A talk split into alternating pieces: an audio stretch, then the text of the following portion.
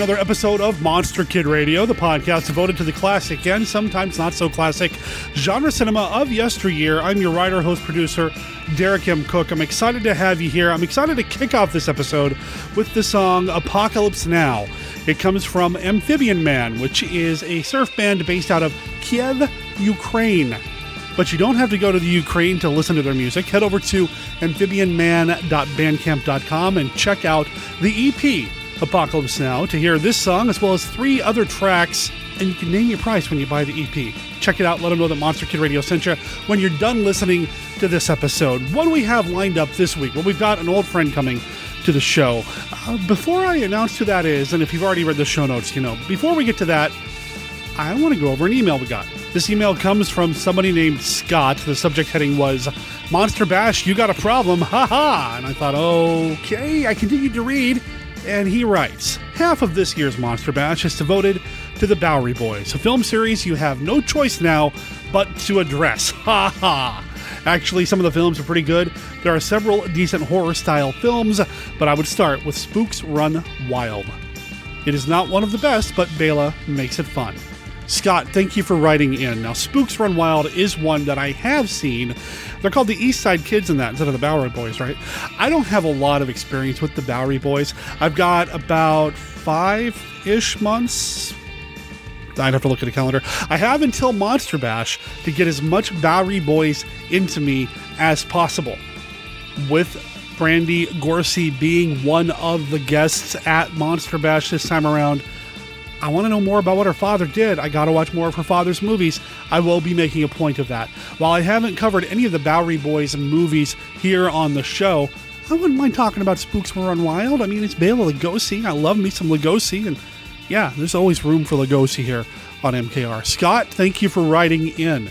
Now, as I was pulling up Scott's email, I noticed that I had a voicemail sitting here as well, and I haven't even listened to it yet. This is the first time I'm hearing it. Hi, Derek. This is Steve Turk calling. First, I wanted to wish you Merry Christmas, Happy New Year, and Happy 351st episode.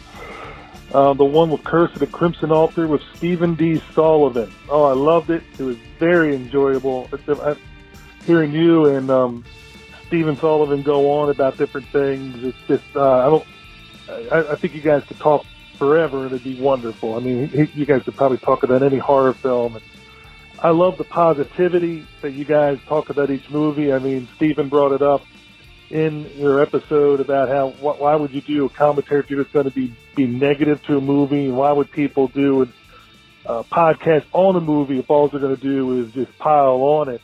I mean, I know some people do that. Some people like that. I personally like it when people look at the the good stuff, you know, and talk about some of the miscues that go on. I mean, obviously you don't want to overlook them and stuff like that, but basically I look for honest reviews and you guys give them to me all the time, especially week in and week out.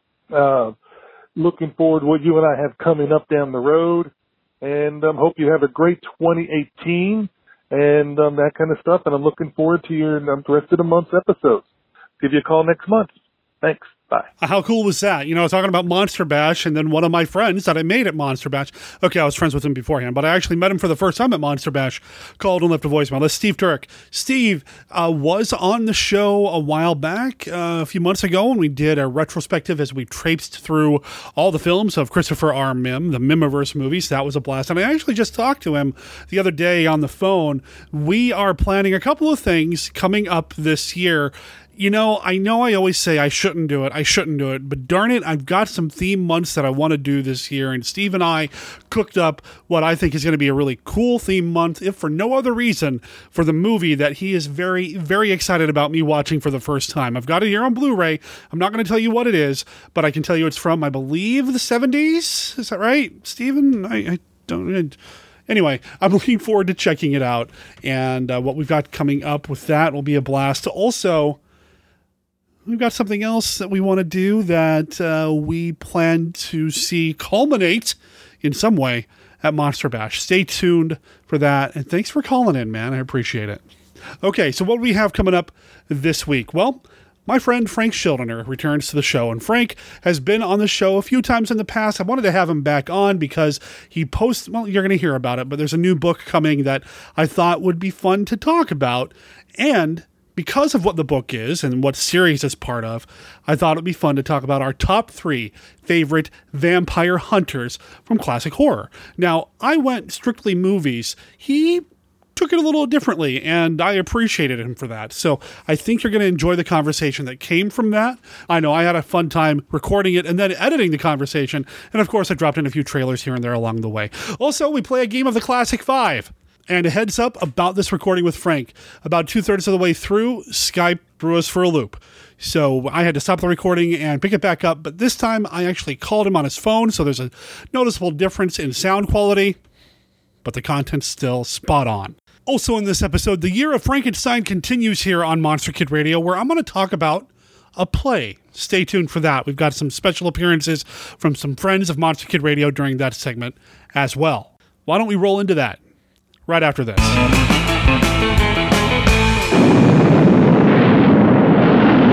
You can't escape it. Maggie, look! Nothing can destroy it. It's coming for you from space to wipe all living things from the face of the earth. Beware of the creeping unknown. This woman is about to learn a terrible secret. She will never be the same again. Because this man knows that same secret, he will never speak again. To both of them has come terror in the form of the creeping unknown.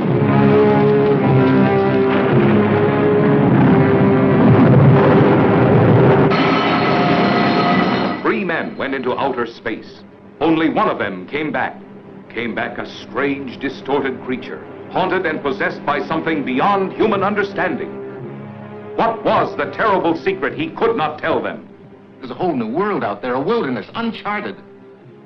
And he's been there and come back. He's got the map. Unlock his mind for me, Briscoe, and find it. I know you can do it. It isn't just a I know the strain and tension you've been under, but to stop now when we're so close. Brian Donlevy. He dared an experiment that shocked a nation. You've destroyed him like you've destroyed everything else you've touched, Kent. There's no room for personal feelings in science, Judith an experiment that created the creeping unknown.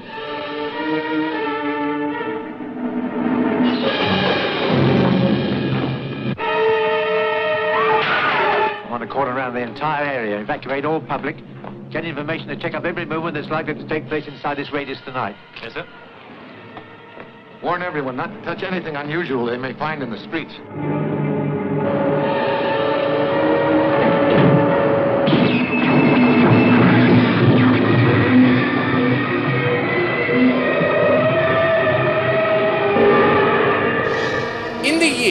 1964, Hammer Film Productions made a film called The Gorgon, and for some strange and inexplicable reason, this film captured my heart and imagination as a child, convincing me, Joshua Kennedy, to become a filmmaker. I was so obsessed with this film that at the age of seven, I invited all of my elementary school friends to attend a screening of The Gorgon for my birthday. At the age of 10, I convinced my father to help me direct and adapt The Gorgon for the stage. It seems so amazing that the most noble work of God, the human brain, is the most revolting to the human eye. Megaera is free! Since then, I have continued to pay homage to this film in numerous productions of my own, culminating in two full tributes to the classics The Night of Medusa and Dracula AD 2015.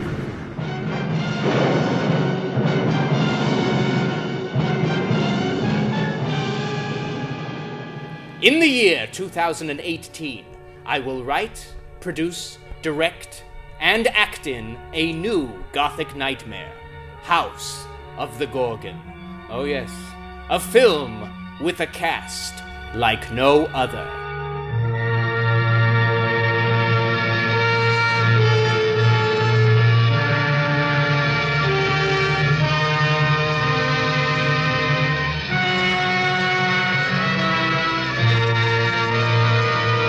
This is sure to be quite the experience. So, join us. Want to see House of the Gorgon become a reality? We need your help. Support the Indiegogo campaign now.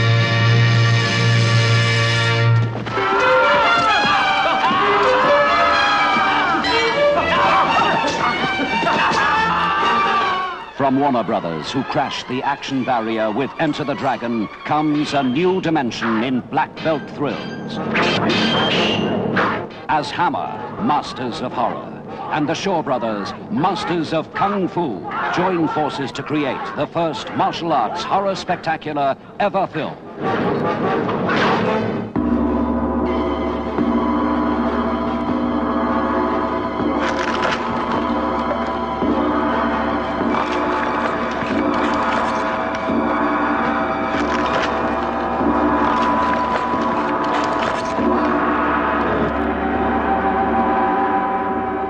Whispered word is vampire.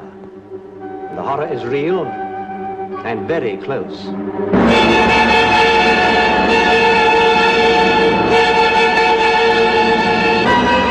What you must understand is that they are already dead. Now fall before them, and you too will be eternally damned.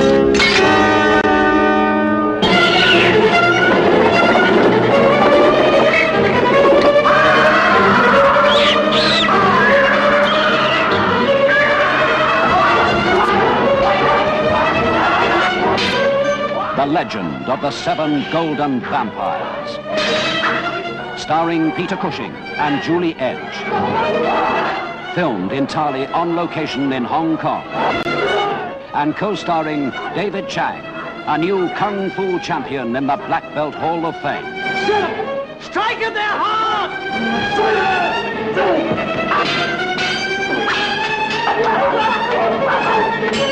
My brothers cannot survive another attack, Professor. We've destroyed half their number. We know these creatures can die. Don't give up now.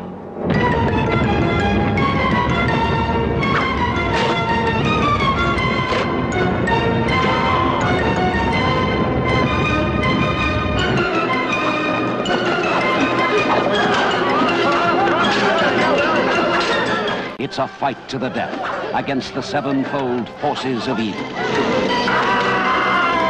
As Hammer and the Shaw Brothers together create the first martial arts horror spectacular ever filmed.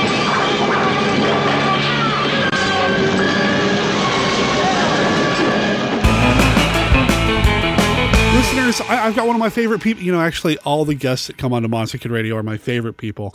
But this is one who hasn't been on the show in a little while, and he's been keeping busy. So it's time to catch up with author, Monster Kid, fellow luchador enthusiast, Frank Schildiner. How's it going, sir? Uh, well, frozen in East Coast. How you doing out there, Derek? Ah, you know, I have not checked the weather, but it's not snowing. So, Well, I- I, that's I, some- one up on you. No offense. Yeah, well, no, it's not snowing here. It's just it. We we ha- we just hit zero, so we're we're real happy out here. Oh man, yeah, it's been kind of brutal all across the country for a lot of folks. So, uh, but climate change isn't real, of course. well, okay, all right, you know. yeah, yeah, yeah. As long as you don't look out the window and see Peter Cushing and and uh, Forrest Tucker looking for the abominable snowman, I think you're probably okay. All right. Well, I'll, I'll live with that. Okay. well, like I said, man, you've been keeping very, very busy. You've got a new book last year. Uh, a couple of which we've yeah. talked briefly. Yeah, well, a couple books, yeah, but there was one that in particular that we've mentioned on the show before, Napoleon's Vampire Hunters. Yep. Yeah, that was a very unique book. Uh, it came out uh, from Black Coat Press.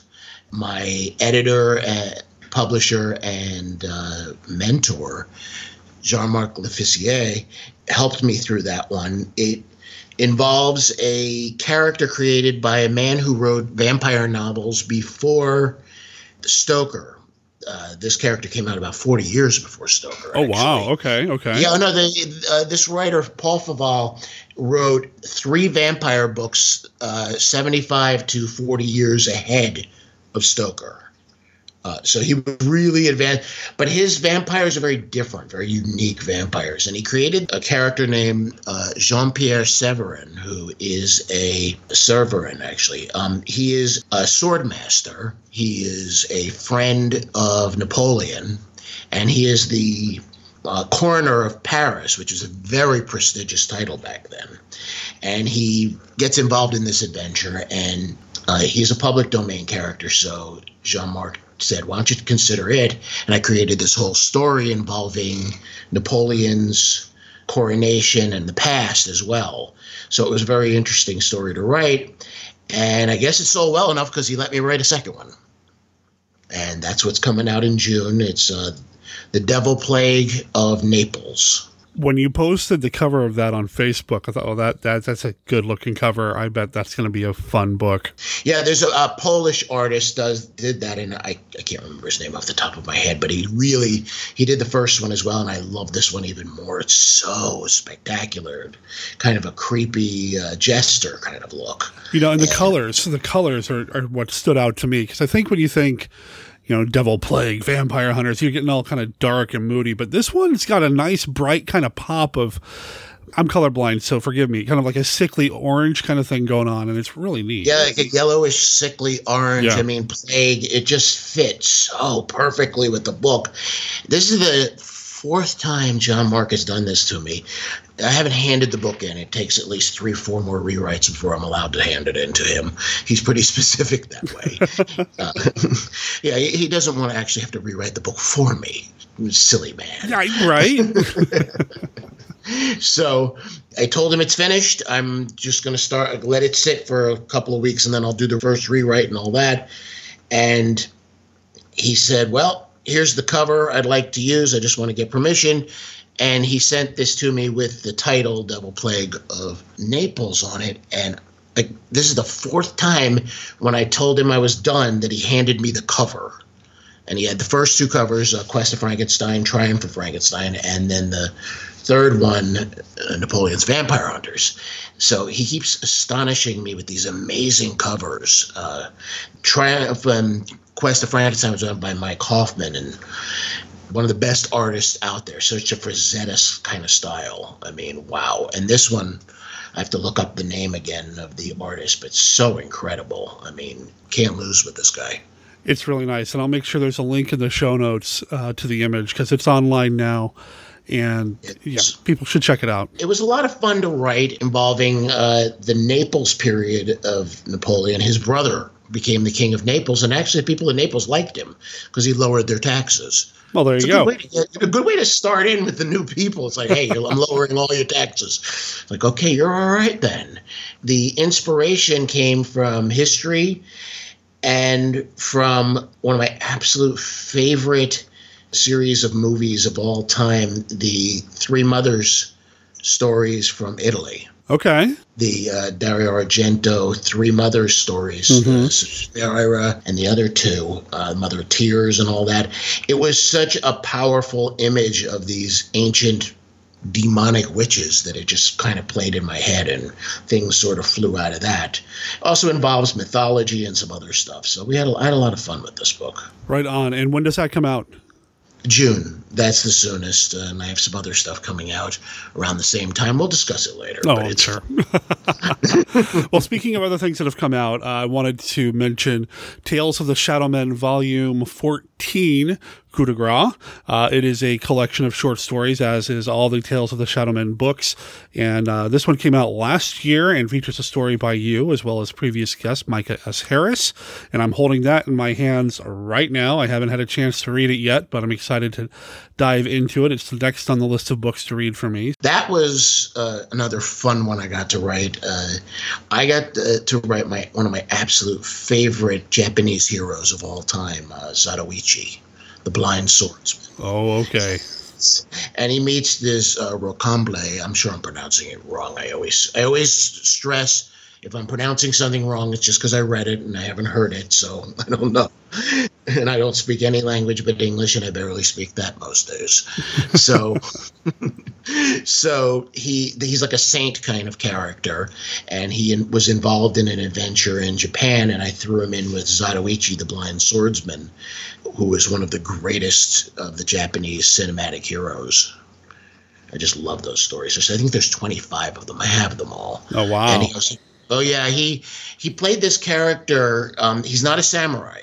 He's a gambler he's a blind character who walks around with a sword cane and gets involved in these adventures involving samurais and yakuza and just these spectacular stories. And the actor who played him was uh, a martial artist himself, and even more amusing, he was doing so well he decided to help his brother out, who was another martial artist and actor who played the lone wolf in the baby cart movies. Okay.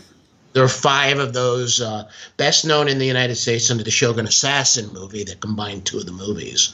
So he was able to play uh, the top one of them all, Zatoichi, and his brother probably played the equally good Lone Wolf. So it's like really not a bad family to live in. Now the uh, the Lone Wolf and Cub movies, they just recently came out on as a Criterion. Well, not recently, but they're on Criterion now, right? A Criterion. Yes, release? they are, they, and they're great. It's a great set too. It's a very well made set. Uh, they cleaned them up a little, so they're pretty amazing movies. The character really comes off as very professional at his at his swordsmanship, and the sheer nutsiness of the manga comes through in the movies. The baby cart. Uh, for the listeners who don't know, he he's a uh, samurai who lost his position through political intrigue, and he was the high executioner of the shogun, which really wasn't a position, but it's fun to think about. And his job was to cut the heads off of samurai leaders, uh, daimyo, and he lost his position by political intrigue from this ninja family, basically the Yagyus, who are a real family, by the way. They were a real swordsmaster family of the time, and he decides to go on the road with his baby son in a baby carriage that's more like a James Bond mobile.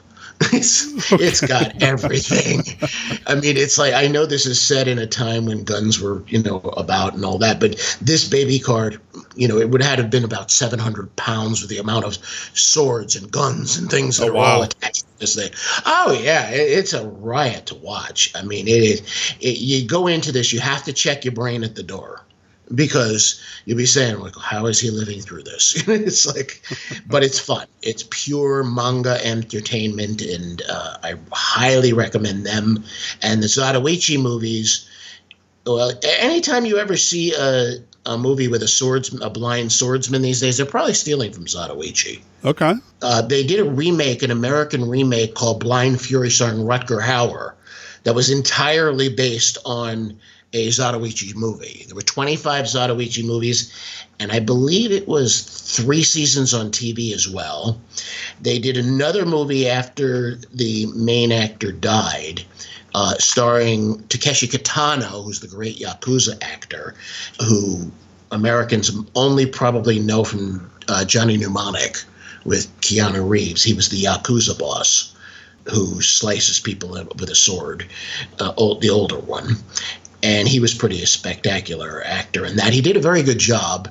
And he did something that was very unique in that movie because uh, Takeshi Kitano is a humorist as well. He's got a very good sense of humor.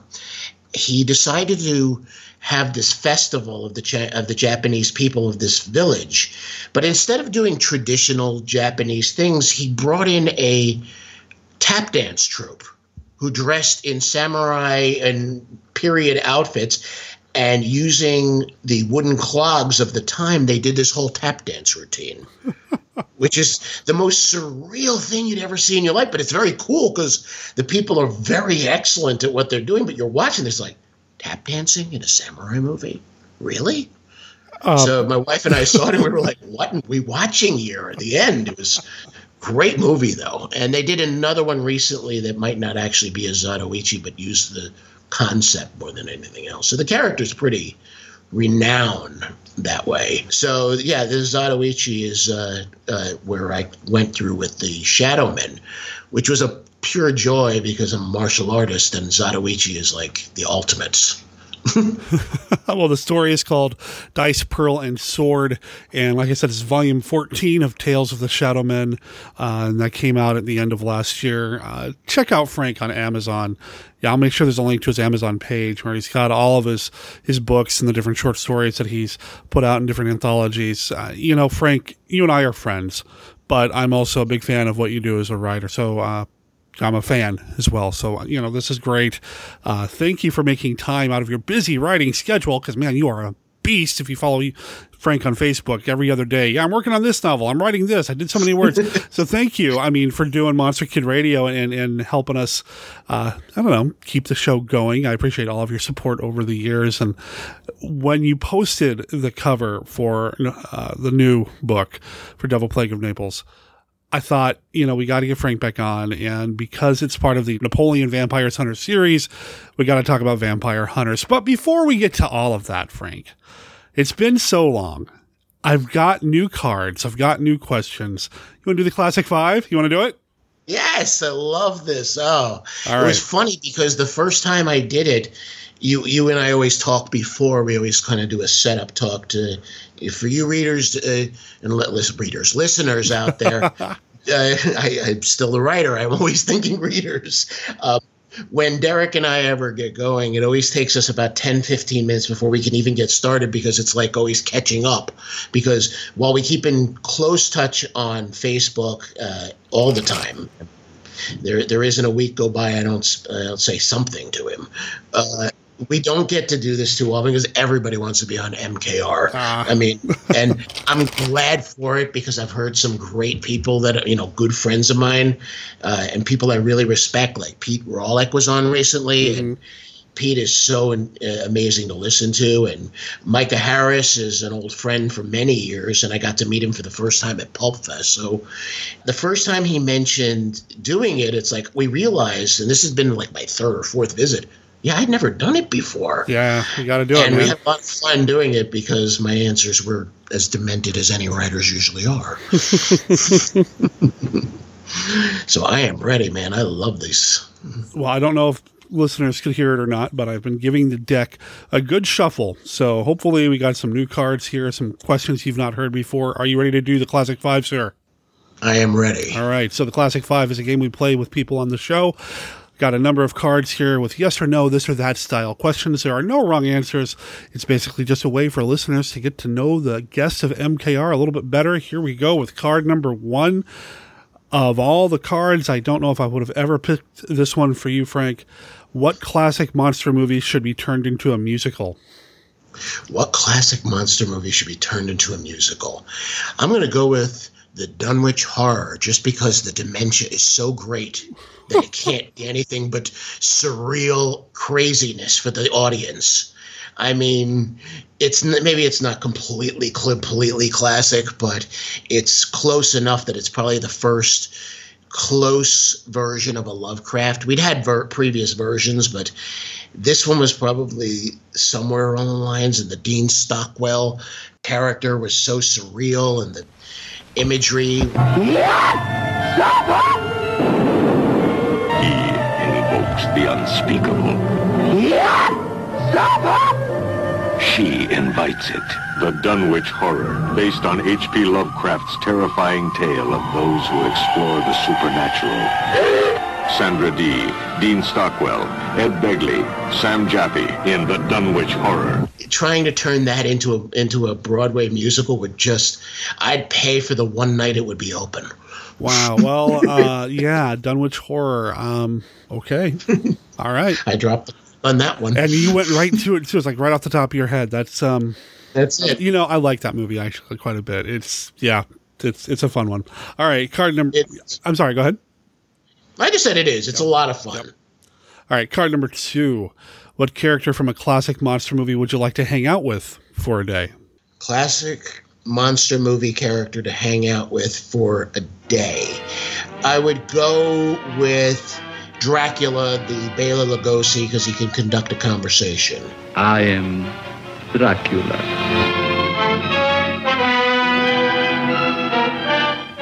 A moment ago, I stumbled upon a most amazing phenomenon. Something so incredible, I mistrust my own judgment. Look, Dracula. The very mention of the name brings to mind things so evil, so fantastic, so degrading. You wonder if it isn't all a dream, a nightmare. Rats. Rats. Thousands. Millions of them. But no, this is no dream. This is Dracula, the original terrifying story of a maniac and a man who lived after death, lived on human blood, took the form of a vampire bat, and lured innocent girls to a fate truly worse than death. Dracula? Oh, what, what's he done to you, dearie? Tell me. He came to me. He opened a thing in his arm, and he made me drink. Frankenstein's monster, though he learned to speak, lost it pretty fast. Never had much of a conversationalist. Uh, Creature from Black Lagoon can't talk. Uh, the Invisible Man, the megalomania would just get boring after about 10 seconds. And Larry Talbot has to be the most depressing character of all time to listen to. I mean, it's like, oh, God. So I'd have to go with Bela's Dracula. All right. All right. Uh, I've, I've got nothing to add there. Okay. I do that too. Uh, don't All right. Card number three. And as soon as I pulled this, I had to giggle a little bit. Which movie do you prefer?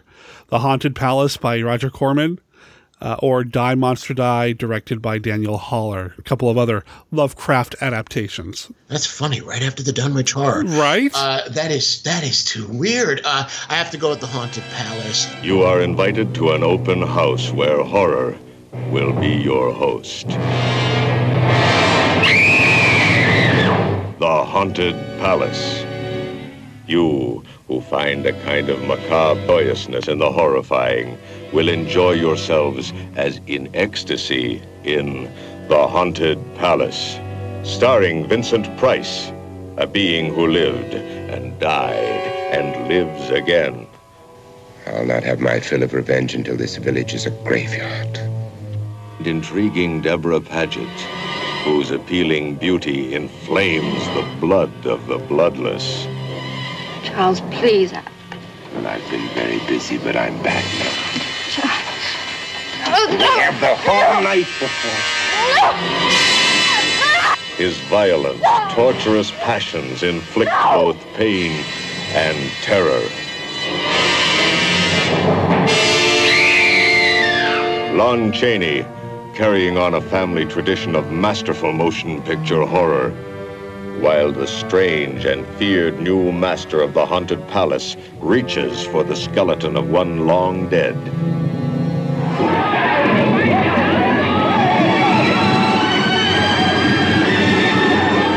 You see?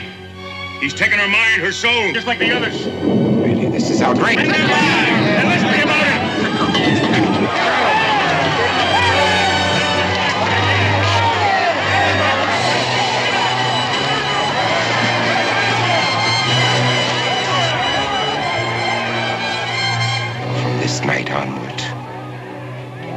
Shall bear my curse. Burn him! Surely, after all these years, I'm entitled to a few small amusements. You have the sheer, incredible, over the top overacting by Vincent Price. That is, I mean, there were times when he would shift from character to character.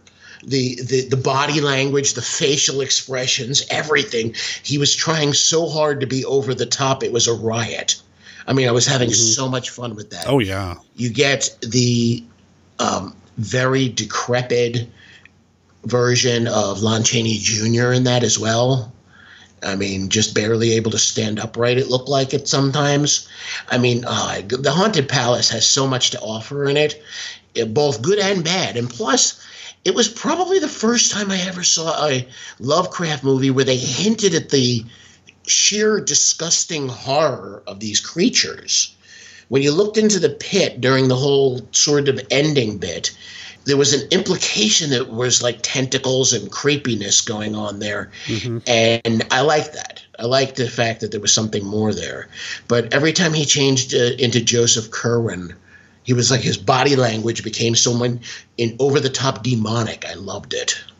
Yeah, no, his his performance in that. I mean, Vincent Price had a great voice, and I think people know him for his voice. However, he was also a very good body actor and knew how to use his body English in a way that, yeah, I think people don't consider because of the voice. And and yeah, his performance in that is solid. It's a lot of fun. Yeah, it was a lot of fun. A lot of fun. And I always love a movie where the uh, villagers sound like they came from Los Angeles and they're supposed to be in Europe. All right. Uh, card number four. Oh, okay. Uh, which movie do you prefer? The Brain from Planet Arous, directed by Nathan H. Juran, or The Brain That Wouldn't Die, directed by Joseph Green? Brain Wouldn't Die, Joseph Green. Really? oh, God, I love that movie. That movie is so ridiculous. It's awesome. E- e- even though Planet Arous has John Agar. I love John Agar, but I don't consider that always his top movie. And boy, it's just it was just the Brain That Wouldn't Die is just so ridiculous. It was awesome. You've lost the urge to experiment. Oh, every time you touch me, I go out of my mind.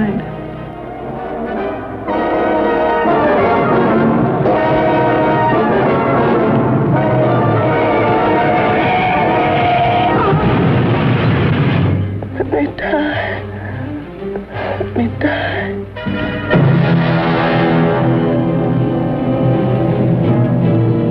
Her brain kept alive by experimental science, by a man whose abnormal passions inspired him to try the impossible. I brought her back. She'll live and I'll get her another body. Yes, and what of her soul? How can you make of her an experiment of horror? His mad ambitions and desires threaten every woman possessing an attractive body. Girls whose measurements make them beauty contest participants. Professional figure models such as this. All are prey to his distorted desires. What's locked behind that door? Horror. No normal mind can imagine. Something even more terrible than you. Horror has its ultimate. And I'm that. Behind that door is the sum total of Dr. Cortner's mistakes. He intends to kill somebody. To rob them of their body. We've got to stop him. I saw it first on Channel 9 in New York. And it was an I, I never forgot the reason I remember this movie because it was snowing really heavy and so bad that my parents didn't kick us outside. It was that kind of dangerous. It was so bad, so cold, so dangerous. We sitting and watching, and my father came walking in and said they're showing old horror movies, and he changes the channel to this, and I didn't know what the heck I was watching, but I couldn't keep my eyes off of it. So that's why it's a, probably a nostalgia Okay. thing more than anything. All right. Fair enough. Fair enough. All right. Final card, final question. Who else could have or should have played Dracula? could have or should have played Dracula. Well, we had some really spectacular people play it over the years. I mean, you know, Bela, but I'd have to go with Lon Chaney Sr. Oh, okay. Lon Chaney, every time he ever did a movie of any kind, he embodied the character in such amazing degrees. I think we would have probably gotten the most classic version possible. The one that's closest to the book is probably the German uh, Christopher Lee version. The the Jess Franco film. The Jess Franco. Yeah, I think that's closest because he tried to look the part, the mustache, the the hair, the the style of movement, but I think that Lon Chaney would have taken it to a different level. He would have done it so that we would have never thought of anybody else uh, quite the same way as Dracula. which in a way probably it's good it didn't happen because if he had done that, I doubt there would have been a Bela version. Hmm. Yeah, there was always the talk that he was going to be Todd Browning's choice. Right, and they had a very Yeah. close relationship over the years, so Yeah, yeah. I don't know that there would have been a Bela version, especially since Bela didn't speak English. Yeah, So- he, his language issues would have. Hmm. So, you know, in the sense that it probably should have been the one who did it, in a way, I'm kind of grateful he didn't. You know, so it, it's a bad and good thing at the same time. Sure. Yeah, I totally understand that. Huh. Yeah. No, it'd be fun to see. It'd be fun. You know, we were speaking about Vincent Price and his physical acting. Lon Chaney was a master. I mean, he had to be to work in silent film, but growing up in a home uh, with deaf parents, you know, you had to be able to express yourself non-verbally, and what Chaney was able to do.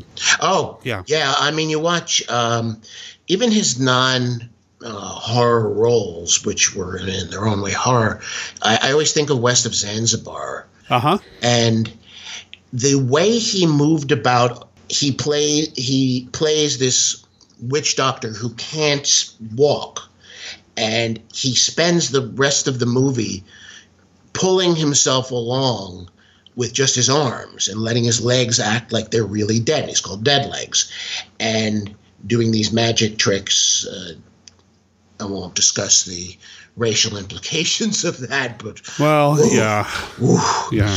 But at the same time, when you watch the way he moves, I mean, he literally just, it's like he doesn't have workable legs, and it's spectacular and terrifying at the same time. The physical acting he did there was just, it, it was mind boggling. So, uh, seeing him as Dracula might have been a world changing experience for all of us, but it might have kept Bela from being a star. So, it would have been a less interesting world. There you go. See, and that's what the Classic Five is all about: is imagining these different scenarios sometimes. So, how do you feel after playing the Classic Five? It's been a while, so It has been a while, but it was a lot of fun. I really that was the last time I did it. I had to come up with a theme park involving monsters, and I kind of that's uh, that's where I started talking about Hammer horror. And well, listeners, if you hear it, you will really n- know that there's something really wrong with me. ah, nah, man, this this is a safe place. It's all it's okay. No, it's I don't know. It, uh, This is Count Dracula, and I'm here to offer you a friendly warning. Derek and his guests often get excited, and occasionally this results in revealing key plot points of the movies they're discussing. You know how the children of the night, ah, I mean monster kids, can get sometimes. So consider yourself warned, and don't come begging to me to kill them for their transgressions afterward. I have more pressing issues to take care of, like that pesky Van Helsing. Frank is a monster kid through and through, and obviously, if you read his fiction, you're going to see that. I first came across Frank reading uh, the was it the the, the oh, what's the name of the short story? big old scorpion. Big old scorpion. That's right. I first came across his work there, and story, and it's turned up a couple of different places. You can also buy it by itself for your Kindle, and you know, I just I recognized a kindred spirit, a fellow monster kid when I first read that, and you know, everything that you do, even if it's something like you know the uh, spaghetti western story you wrote not too long ago, there, there's always this cinematic feel to what you're doing. You can kind of see the influences. And I thought with the Napoleon Vampire Hunter series, we got to talk about vampire hunters. We- We got to talk about some of these characters that over the years have thrilled us, fighting these monsters for us in these classic monster movies. And I thought, you know, it's been a long time since we've done a top three episode. So let's do our top three favorite vampire hunters from classic horror with Frank Schildiner. So that's that's what's coming up here, and I'm going to go first. That way we can let Frank end and and and kind of you know cap it off with his pick. Although chances are our uh, number one is going to be about the same. So I hope that doesn't ruin the surprise for anybody. I, Uh, if anybody's a monster kid, your, your first thought on vampire hunters is probably the same as ours, but we're going to leave it to the end. That's right. That's right. So my number three pick. I'm, I'm going to go to Hammer. I'm going to go to a character played by Andrew Keir in 1966's Dracula, the Prince of Darkness. I love his character, Father Sandor. And I really wish Father Sandor had appeared in other stories because I like this guy a lot. At this lonely crossroad in the Carpathian Mountains, four travelers find themselves abandoned at nightfall by a local coach driver who was afraid to go any further. There's no driver. A coach with horses that knew the way, a table laid for four. Was this kindly hospitality? Isn't your master joining us for dinner? No, sir. I'm afraid not. Is he indisposed? He's dead. Why should a dead man be interested in entertaining guests?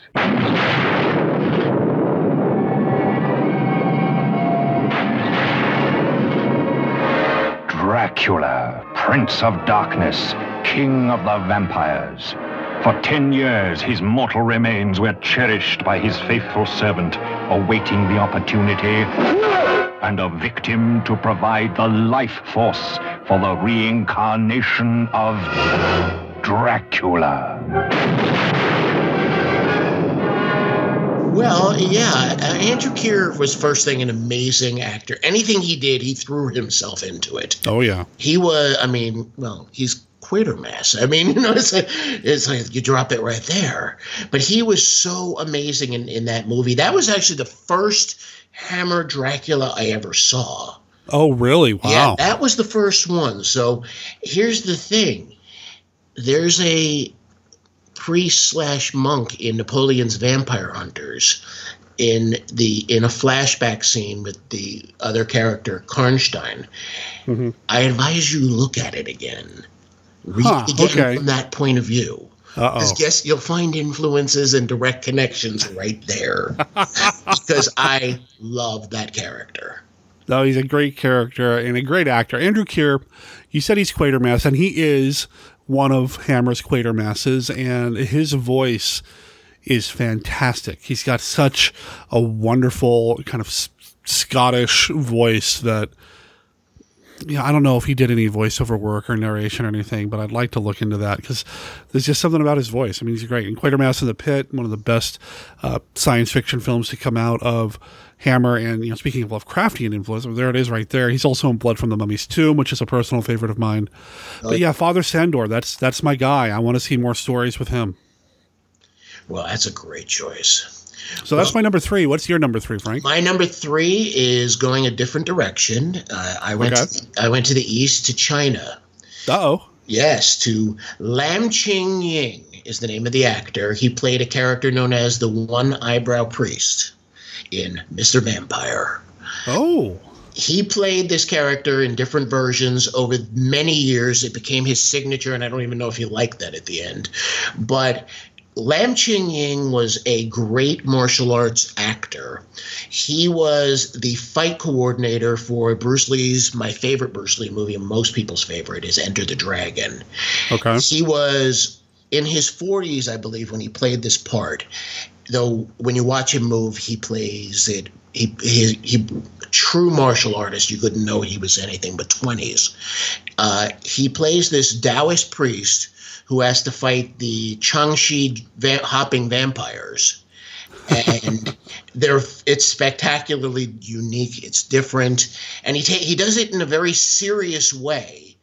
And other characters that are in these movies all play these comic roles in it, and he did this in a way that he was very impressive. It was you, you can even see some influences of of other uh, Eastern and Western characters. So it's a very interesting character. He's very unique, and he's not as well known in the United States. So I had to choose him as my first, as my number three choice because he just had such a power to him that uh, when you watch him in this movie, you actually are, are learning a whole other religion and style because he plays it very honestly. Uh, and they're also just great fun movies. Okay. So there you go. You know, I'm not as well versed in some of these uh, genre films from that part of the world. I, I had to actually go look up Mr. Vampire. I knew the title, but I didn't know where from. And that's uh, what mid '80s. Yes, about right. Mid '80s, and I believe uh, one of Jackie Chan's brothers is in that. I haven't seen it in a couple of years. Uh, okay. He played one of the assistants. Um, uh, his name is Yun Yun Bao, and uh, Yun Bao. Jackie Chan. Let me let me just give a quick background here. Jackie Chan was basically sold or slash adopted by a uh, man named Yoon who had a Peking opera company, and he had Okay. seven kids that he sort of adopted and. uh, They kind of beat them half to death while they're training them. Lam Ching Ying actually played that part, I believe, in a movie called Painted Faces, written by Jackie Chan and another of his brothers, Sammo Hung. Sammo Hung is the oldest of the brothers, I believe. And if you ever see Sammo Hung, he was in a TV show called Martial Law that I never watched, though I actually was one of the test pilot people when we, my sister-in-law law and I went to Universal Studios, and we Oh wow. we both said don't don't put it on. That's what we. Oh, so oh no. it was so bad to us. So I never watched the TV show. But he, Sammo Hung looks like uh, like the statues of Fat Buddha. Okay. He's a chubby guy who moves as well, if not better, than Jackie Chan. And they did some great movies together because they're brothers. They're literally brothers. They were adopted by the same person. And uh, uh, Yun Bao, they a couple of the brothers took names uh, of their teacher. Yun Bao is like the third brother. He had a pretty good career of his own too. So it's an interesting and Painted Faces is an amazing movie to watch because you get to see the life that these guys led, where they were basically taught to become these Peking opera, which involves martial arts, and the way they did it with beatings and things like that. Uh, according to to the guys who lived it, these were kind of minor versions of what they really lived. So it's a horror show unto itself, but it's fascinating to watch. All right. There you go. Huh. So that was my number three, Mr. Vampire. Huh. All right. All Yeah. right. So for my number two, uh, we talked about Lugosi earlier. I'm going to go to Lugosi again. I'm going to go to 1943's The Return of the Vampire for this one. Uh, my number two is the character of Lady Jane Ainsley, played by Frieda Inescort. And I love this character so much because she's so atypical. It's the 1940s, yet we have a strong female character, a, a, a character that is a real threat to the monster, to the villain in this thing. And and she's not just a threat to the vampire in terms that she wants to destroy him. She also helps to rehabilitate another monster. So she's got, you know, dual things happening here. She's a fighter, but she's a healer, and it's really fascinating to me to see this in a movie in the 40s. And The Return of the Vampire, which we did talk with, or we had Frank J. Dello Stritto on the show not too long ago to talk about uh, that film when he did a talk at Monster Bash. I say not too long ago, but that was like six months ago. I'll make sure there's a link in the show notes to that episode. It's, it's a great film. It's a fascinating film to think about anyway. And if you consider that a lot of it may have been planned to be an actual sequel to Dracula over at Universal, you start to see some really interesting things happening here. But yeah, Lady Jane Ainsley is just a fascinating character to me, and I, she's not in the public domain, so it's not like I can go and write a story with her. But I would love to see somebody do something with that character if Universal would let them, or not Universal, excuse me, Paramount. They're the ones that own this one, isn't it? Yeah. But either way, great film and a great, great character. Tonight, I will take Nikki away. Her soul will wander through the night, and you will never find where her body rests. Nikki, come to me.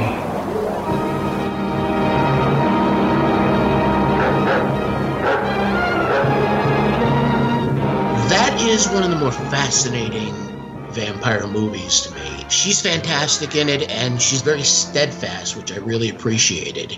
I like when a character, I mean, they show a progression of time, but she only Yeah. actually improved in time, and I actually really appreciated that. But more importantly, I, I always remember when I think of this. Um, writer Martin Powell once cited this. Uh, he's a very great writer of fiction. He's written some amazing books and characters over the years. He mentioned they were talking about vampires, and the vampire played by Bela in that film was one of the more frightening vampires I've ever seen in early cinema. Mm-hmm. He had no boundaries. His Tesla had no. There were no. There was no. Uh, holding back because he he attacks children, he attacks adults. He didn't care. He tortured people. He was one of the more frightening characters in this film, and at the same time, the characters that were around him, the police officers, they were actually reacting to things properly. There was an incredulity about, oh, wait, we were just in that room and there was nobody in there, and then you're coming out of it. Yeah. Where did he go? He walked out. No, nobody walked out. There was this interplay that was meant to be humorous, but the incredulity of it made it made it perfect. So I've always found that movie to be one of the more impressive vampire movies, and she was fantastic. Oh, she's great. And I did double check, and it was August of last year, episode number 330 of Monster Kid Radio, where you actually get a recording that Frank Delos Dello Stritto recorded specifically for Monster Kid Radio of his presentation of The Return of the Vampire. Highly recommend it. That was a really good talk, and he brings up a lot of really interesting points and comparisons. And it's just fascinating to hear that man speak anyway, because he's his knowledge is so deep when it comes to these types of movies. And again, Return of the Vampire, if you haven't seen it, listeners, you really need to. It's so good. The vampire is really interesting. Uh, just the things that are happening in this film, little uh, disturbing and and just right, just just perfect. So, highly recommended. That's my number two. What do you got, sir? I gotta go where we always end up, Mexico. Uh oh. Uh oh. Here we go. Yes, Santo. when you said vampire hunters, it wasn't hard. I had to put Santo right there as the number two man. Though uh, Santo fans would probably yell at me for not putting him as number one, but sorry. And well, you know, he's yeah okay. Well, well yeah. they can yell all they want. Santo uh, was one of the, probably the greatest luchador movie character of them all. Though Mil Mascaras is my personal favorite, Santo made the genre. Yeah. Santo fought everyone. He fought vampires. He fought regular vampires. He fought women vampires, and most importantly, he fought Dracula. And he used wrestling to win. not science, not sorcery, wrestling. Luchadors. Uh, Which film was that one? Do you remember? Do you know the? Uh, Um, oh God! It just dropped out of my head. Of course. Uh, of course, it just dropped out of my head where he fought Dracula and a werewolf. Okay. And one of the funniest moments of that, I and you and I actually spoke about it once, uh, is the hunchback, who doesn't look like a hunchback, by the way, Right. in any shape or form, is reviving them, and he has these perfect coffins with these clean skeletons. And he does this sacrifice with the blood on, on the skeletons. And when the vampire and the werewolf are revived, they're not only revived, but they're fully clothed they're fully clothed in exactly what you would think a Dracula character would. Of course. Down to the little medallion that even uh, Grandpa Munster wore. I mean, I, I when I saw that the first time, I was like, "This may be the greatest movie of all time." so I'm not going to be able to play a trailer for this because it's all in Spanish, and, and I don't know if there's even a trailer out there that exists, but it's uh, translated. The title is Santo and Blue Demon versus Dracula and the Wolfman. It's from '73, and it's it's a nutty. I mean, you know, these luchador monster movies. So I love these so much. Uh, They're so much fun, and this is not the only time Santo would be in a movie with a vampire. There is the uh, the, the famously bad vampire that turns up in is it uh oh gosh You know, Oh, the yeah. titles of these kind of blend together. But there's one where they fight other monsters as well, and there's a Frankenstein with a uh, With Fu. Manchu. Yeah. Oh, he's great. He's driving the convertible. It's Fu. Manchu mustache, goatee, and driving a, a, a convertible. I Oh. love that. Yeah, yeah. So it's not the first time Santo would fight vampires, and you know he's fought other monsters too. He's fought, you know, uh, descendant of Frankenstein and and werewolves, and had all sorts of crazy adventures. And wow, there you go. Well, I, I'm going to talk about luchadors here in a second, but uh, that's that's a good pick, man. It's a good pick. It was a fun choice. Well, we can never do a top three list without having some honorable mentions, and I'm gonna I'm gonna go over my honorable mentions here real quick. Uh, and because we're in the lucha mode, why don't we talk about some more luchador stuff? I did put Mil Mascaras on my honorable mention list because he did do a couple of vampire films as well. One, the title I probably am going to butcher. I apologize. Uh, the Vampires of Coyoacán. Sure. Uh, stars Yeah, him sure. and I'll take that. it stars him and Superzan and German Robles, who was El Vampiro, so he's in that as well. But he also appeared in a movie with John Carradine, Los Vampiros. Yep. And so for that, you know, Mil Mascaras is in my honorable mention list. I, I'm a big fan of Mil. I, I like all three of them. And I know Santo is the big name. But for my money, I really like Mil Mascaras and I really like Blue Demon a lot more. And I, I'm sorry, fans of Santo. I mean, I love Santo too, but there's just something a little bit more down to earth. I can't believe I just said that about some of these movies, but there's something a little bit more down to earth about Blue Demon and Mil Mascaras that I love. And, you know, just seeing him in a movie with John Carradine is so surreal. I, I can't disagree with you about the uh, closer reality. I mean, uh, Mil Mascaras is the only luchador of the movie variety I've ever seen live, so I've always had a thing for him.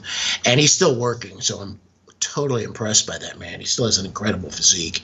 His movies were always a little more down to earth, more cut rate, even though he was supposed to be a Doc Savage kind of character. He was like Doc Savage with no cash. I mean, you know, it's like it, we we talked about um, the Mummy movie that you and I had uh, that we were on uh, about, and his gym was like something like staffed out of the 1950s. I mean, the equipment was so funny. The Blue Demon always fascinated me. Uh, his son actually still fights. His son was on uh, Lucha Underground a few Yeah, years ago. he, he was in the first season of that, and he still makes appearances and does a few things here and there as well. Well, that's a fascinating thing about uh, the luchadors. Their family members still do it. Uh, Mil Mascaras' brother was a luchador, and his nephew was uh, Alberto Del Rio, who was in the WWE as well as uh, Lucha Underground and other places. So he's a very popular, powerful wrestler. Yeah, Alberto El Patron is what he calls himself now, and he is currently signed to Impact Wrestling. Well, there you go. Uh, you know, I don't. I only watch Lucha Underground because it uses Mexican Mhm. wrestlers, the luchadors, uh, like Pentagon Junior, who's known as uh, Pentagon Dark there, Mhm. and other, and Vampiro, who is one of the commentators and sometimes jumps in the ring. So I kept more on that. Uh, Mhm.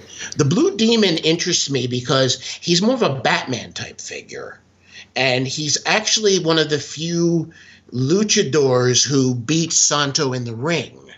So they actually weren't like friends. They worked together, but they weren't close. Uh, he was a better wrestler than Santo, and he had a better voice too. He had a very deep, mellifluous voice, and he led the Champions of Justice. Uh, that's the translated title, which is one of the screwiest movies ever. I love that movie I so much. movie. Just the the opening. Oh, Oh, I mean, it, uh, you can never go wrong with a luchador movie where, where a dozen or so luchadors are just driving motorcycles down the street. that as the the, the opening credits of that, which is exactly that, Yeah, is just that. And amazing. his- And his, number two was Mil Mascaras. Tell, tell you what, let, speaking of that movie, Frank, let's go ahead and call it right now. I've had a lot of calls to do Lucha de Mayo again this year, do more luchador movies. You want to talk about that movie this Yes. May? All right, done. Yes, it's a yes, done deal. Done. We'll put it in the we'll put it in the bank. We'll definitely do that. All right.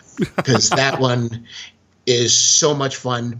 My friend Robert Dorff, who uh, he's a monster kid, uh, he does a lot of hero games and stuff. He actually created a kind of background for the Blue Demon because they often didn't really have that. And he created a kind of Batman background for him. And I really appreciate that. So he always struck me as a kind of a Batman hero. And he did better in The Champions of Justice than he did in the movies he crossed over with uh, the with Santo because Santo always had to win, you know, the big fight.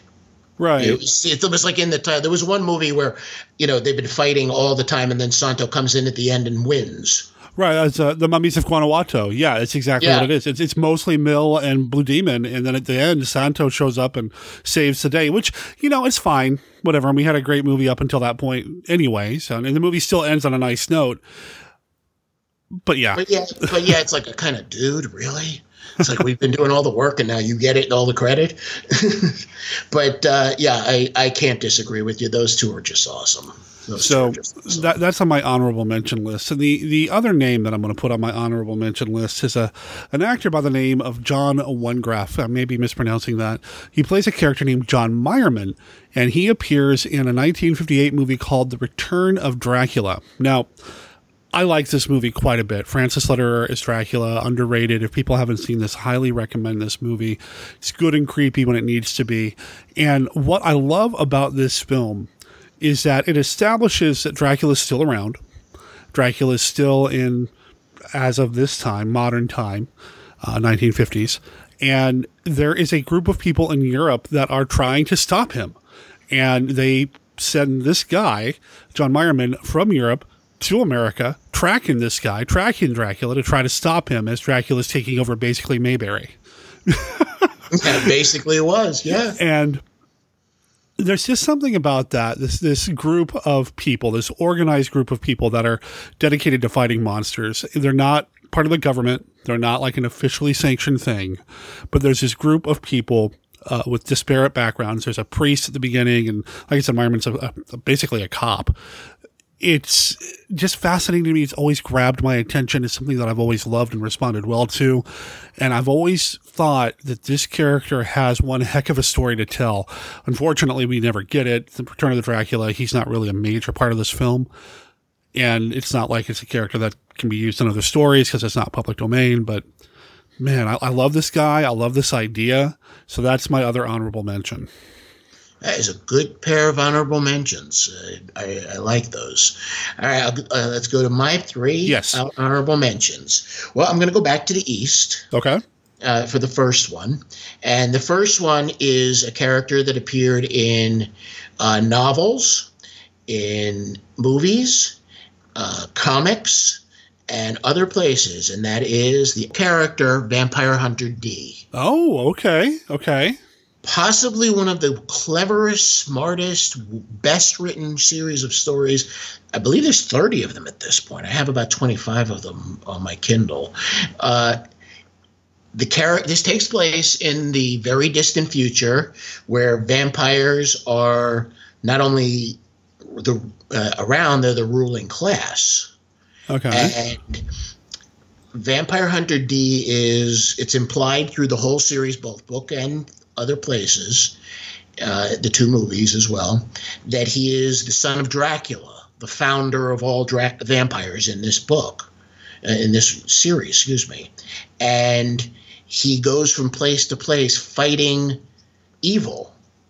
And along the way, he fights vampires, he fights werewolves, demons. Uh, it's this um, Mad Max semi future where anything can kind of go. And he is this lone hero uh, riding a mechanical horse from place to place and fighting the worst of the of the vampires out there.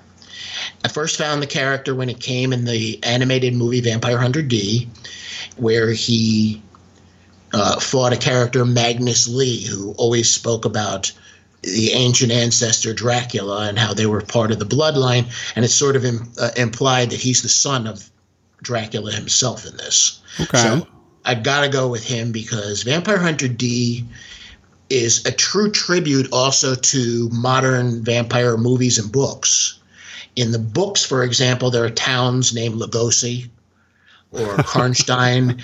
uh, everything is very much saying, you know, we love vampire movies in these stories. So I got to go with Vampire Hunter D. Okay. Plus, they're just fun. So Right that's on. my third, my third choice there. Uh, one of my choices on that. Next, back to the same spot to Japan. okay. Yeah. The Japanese have a lot of influence in me. I'm a martial arts instructor and I'm a martial artist and I use Japanese martial arts. And I don't speak a word of it, but still, there we go. I'm going to go with Hellsing. It's spelled H E L L S I N G instead of the one L that you see in the Stoker. It is the nuttiest, greatest animated thing I've ever seen in, in years. Uh, the concept is about a English knighthood that is uh, protects the UK and their uh, friends from vampires and other threats. And the leader is female, but her name is Sir Integra von Helsing. Okay. Yeah, I don't understand why she became Sir Integra instead of Lady Integra, but whatever. It's their Yeah. stuff. It's it. You know, the writer loves this stuff. Her number one employee is a incredibly powerful vampire named Alucard. Well, that name sounds familiar. Just a little, right? um, Alucard is this very tall, very thin, uh, Edwardian dressed, though on- all in red. I believe I'm colorblind, uh, though I've read that. Character with a big slouch hat and a pair of guns that are the size of cannons. And he fights vampires and he kills them, even though he's a vampire himself and he is perpetually amused and enjoying life while he's doing these terrible, evil things for good. It is the most demented series you'll ever see. The main enemy is a uh, Nazi organization known as Millennium, and they're led by this ma- this fat little major who is kind of like a cross between uh, Fritz the Hunchback in the first Frankenstein movie Okay. and Peter Lorre. And he loves violence and all of that. And he has been leading this Nazi organization that's out to destroy the world. Uh, and part of it is that he's doing it through these um, genetically created vampires through technology. And it, it's just nuts. Now, what everybody really loves about it is the number one rivals of the Hellsing organization are is the Iscariot organization by the Vatican, and they hate each other. Okay. You know, it's like I mean, when you watch that, it's like I, I didn't know that the English hated the, the Roman Catholics that much. It's like you know you're watching this, like wow, your point of view is way different than the world. Um, and their top priest is this giant priest who is with this deep Scottish accent in the translations, and he quotes the Bible and and has all these scary abilities. Uh, you know, can heal like Wolverine and uh, can pull out bayonets uh, by the hundreds, and it's just it's a wild ride, but it's the most fun you'll ever have watching it because it just gets over the top every second of it. and Alucard is just plain fun. I mean, he walks around with this very sarcastic attitude. And when you first see him, he's talking about how, oh, the moon is so beautiful tonight. Uh, it feels like a good night for, you know, to have a bite to drink. I mean, it's just like all the old Dracula kind of jokes come out of this character at times. So that was my second one. Okay. Now, So, when we started this, though, you, you told me you had three. I do, I do. Uh-oh. And and the third one, I got to go to America. Okay. The character we we didn't discuss, but is out there, is Buffy the Vampire Hunter. Oh, okay. Buffy the Vampire Hunter, done in a movie, done in a long running TV show that spawned uh, a second show. Actually, I like the Angel TV show better because it was a little more adult.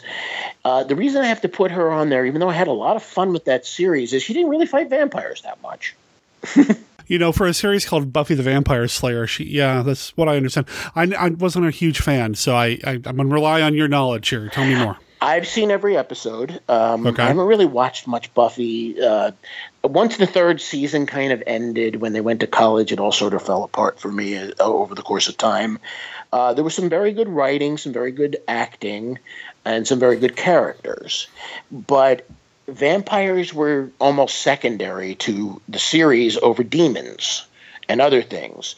I mean, she fought some vampires over time, but the first season is possibly one of the best things I've ever seen because it was a single story. It was only like 12 or 13 episodes.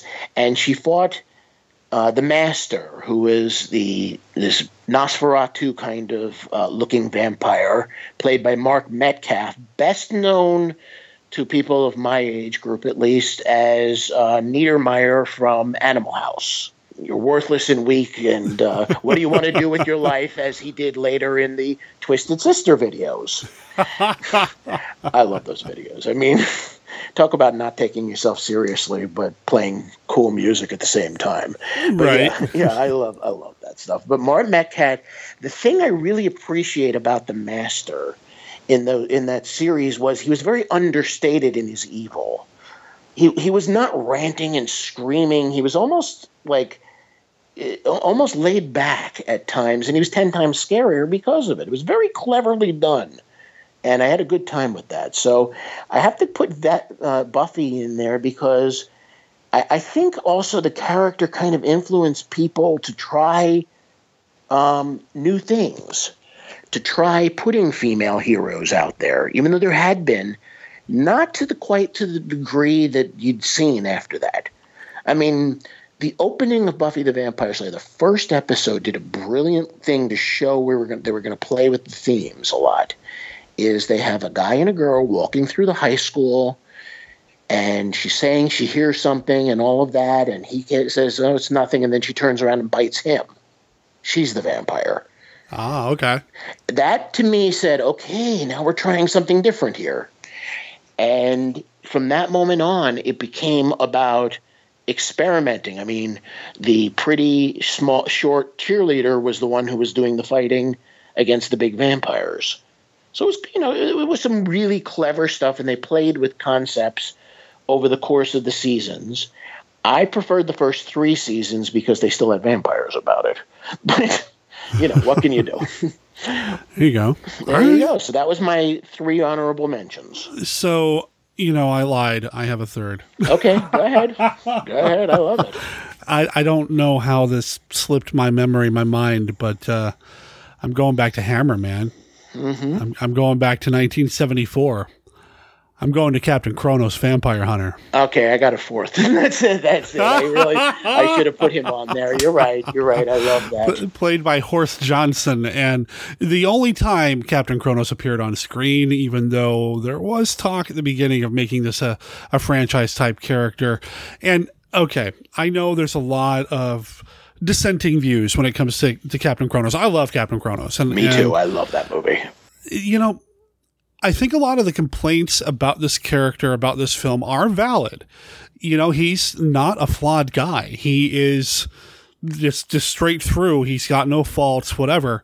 But what I like about this is I'm going to compare this to the movie Excalibur, in that King Arthur also has very few flaws. I mean, there's some big ones later on, but King Arthur has all these other characters around him to fulfill those emotional story arcs. And, you know, you got Percival doing one thing, you got Lancelot being the one character, you know, doing the emotional beats for King Arthur.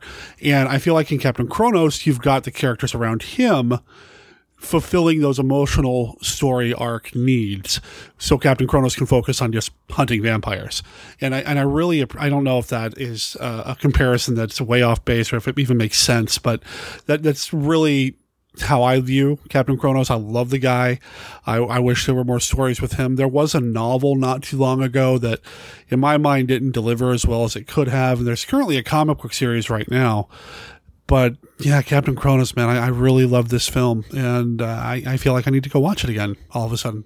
Yeah, me too. Now, you see, I understand the complaints, but I have to put it point it back to the character's really meant to be the stalwart hero of the past, and Mhm. he didn't have a chance really to explore anything too deep. Uh, otherwise, it would have slowed down the story that they had there. They had a very clever, fast story with some implications of the Karnsteins.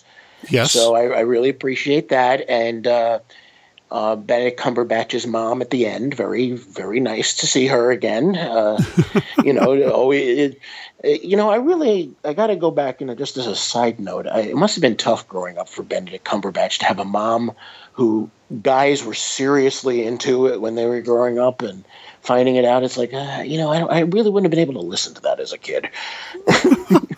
I, I, think I would have been in fights like every frigging day, but that's just my point of view.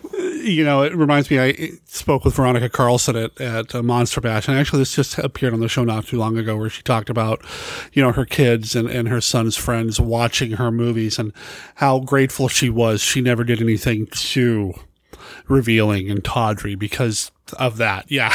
yeah, it's like that must have been rough because you know she was on UFO and all this other stuff, and it's like growing up Benedict Cumberbatch couldn't have been easy, but okay, you know it, it, that's what it is. Um, but uh, the thing I, I've always thought about is that there was a lot of untapped potential there. Like there's a whole story. He's carrying around a samurai sword in early 19th century Europe. How? Why? You know, a lot of good stuff there that we could have seen in the future, but unfortunately, Hammer was winding down by then, and they never really got to do anything with it. I, I mean, I don't know if Brian Clemens had any other plans. Uh, there were talk of it, but you know, there's talk of everything. Yeah, it's it's the '70s, and Hammer in the '70s kind of struggled sometimes, and it's it's just one of those things when you think about Hammer. You get to the 70s, you got some good ones, and then you've got some ones that don't deliver nearly as well. Right. So it is it is what it is. Um, but that's that's my number three, and apparently Frank's number four. Right. Okay. So should we get to our number one? Uh, I, I think we're gonna be on the same page. So I'm gonna let you kick it, reveal our number one. In the world of vampire hunters, there's been many. There's been many themes, there's been many characters, concepts. Uh, most are based in the time period. Like nowadays, everybody seems to be a martial arts expert or has amazing devices. But in the end, it really comes down to the character himself.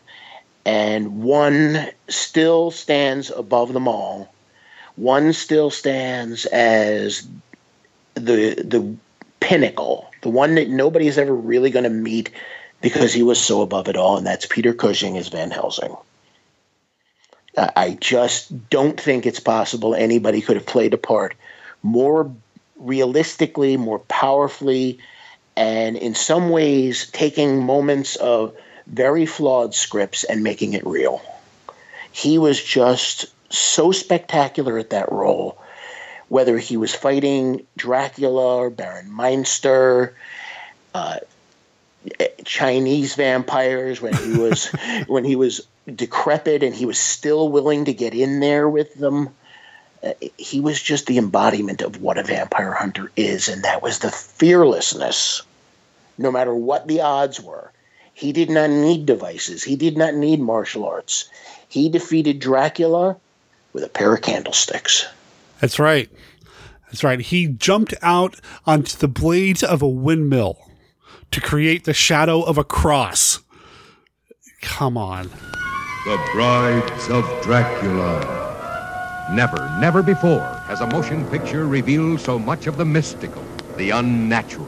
The Brides of Dracula.